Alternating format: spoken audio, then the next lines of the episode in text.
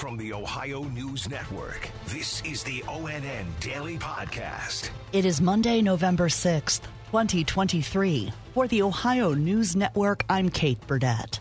An 11 year old boy killed in a weekend shooting in Cincinnati has been identified. Here's ONN's Dave James. The Hamilton County Coroner's Office said today that Dominic Davis was the victim of a homicide. No suspect has been arrested. Police Chief Teresa Theetge told reporters that a shooter in a sedan fired 22 rounds in quick succession into a crowd of children just before 9:30 Friday night on the city's west end, killing Davis and wounding four other kids and an adult. Theetge says it's too early to say whether the shooting was random or targeted. Dave James, ONN News. A weekend police chase in southeast Ohio that began in West Virginia resulted in a fatal crash. ONN's Brett Wharf has details. The police chase reportedly began after a domestic situation in Mason County. A suspect fled from the area after officials attempted to stop them. The chase went through Mason, Gallia, and Meigs County, Ohio before spike strips were used. Reports indicate the suspect hit the spike strip and then hit another vehicle head on. Meigs County Sheriff Scott Fitch says the suspect was the only fatality in the crash. Another subject was taken to the hospital. Eight separate agencies responded to the scene. Brett Wharf, ONN News, Southeast Ohio. Over a dozen people are facing charges after an online child sex sting in Northeast Ohio. ONN's Eric Brown reports. The Cuyahoga County Prosecutor's Office and the Ohio Internet Crimes Against Children Task Force conducted an undercover operation called Operation Spiderweb last month, resulting in the arrests of 14 people. The suspects, whose ages range from 22 to 71, allegedly had sexually explicit chats, including several offering to pay for sex. After the initial conversations, the suspects traveled to a prearranged meeting spot in Cuyahoga County to have sex, but were promptly arrested by authorities. Eric Brown, ONN News. One of the suspects is a teacher in a Northeast Ohio school district. A small plane crashed at Dayton International Airport Friday afternoon.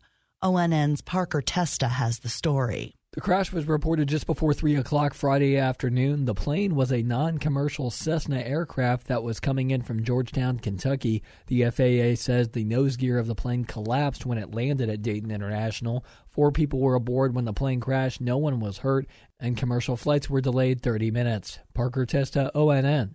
The identities of the two men killed last week in a plane crash near Marion in north central Ohio have been released. ONN's Colin Dorsey has more. The Ohio State Highway Patrol identifying the two people killed as 71 year old Hal Durbin of Findlay and 70 year old William David of Bowling Green.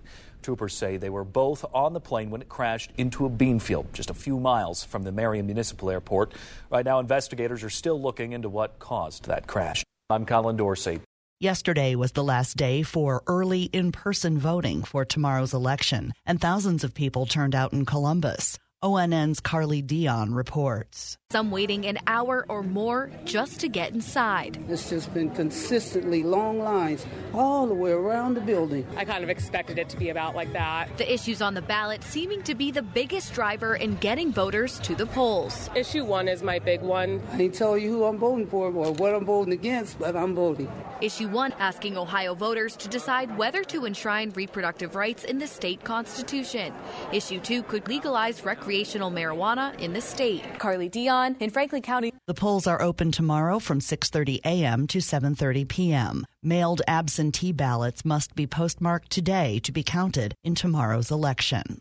The Cincinnati Bengals showed a national TV audience last night that they are still serious AFC playoff contenders with a 24-18 win over Buffalo, and the Cleveland Browns beat the Cardinals 27 to nothing. Cincinnati, Cleveland, and Pittsburgh are all 5 and 3 chasing the 7 and 2 Baltimore Ravens. And Buffalo Bills safety Damar Hamlin is honoring the medical team that helped to save his life by launching a scholarship program for youth in Cincinnati. Here's ONN's Angela Ann. Hamlin's charitable foundation, known as Chasing M's, will be awarding $1,000 scholarships to 10 individuals from the area's underserved communities for each of the next three years. The scholarships will be named after the 10 first responders, nurses, and doctors who treated Hamlin after he went into cardiac arrest and was resuscitated on the field during a Monday night game in Cincinnati last January. The announcement coincided with the Bills' return to Cincinnati to play the Bengals last night. Angela Ann, ONN News. Thanks to our TV affiliates WKYC in Cleveland, WBNS in Columbus, and WTOL in Toledo for their contributions to today's podcast. I'm Kate Burdett on the Ohio News Network. This has been the ONN Daily Podcast, a production of Radio Ohio Incorporated on the Ohio News Network.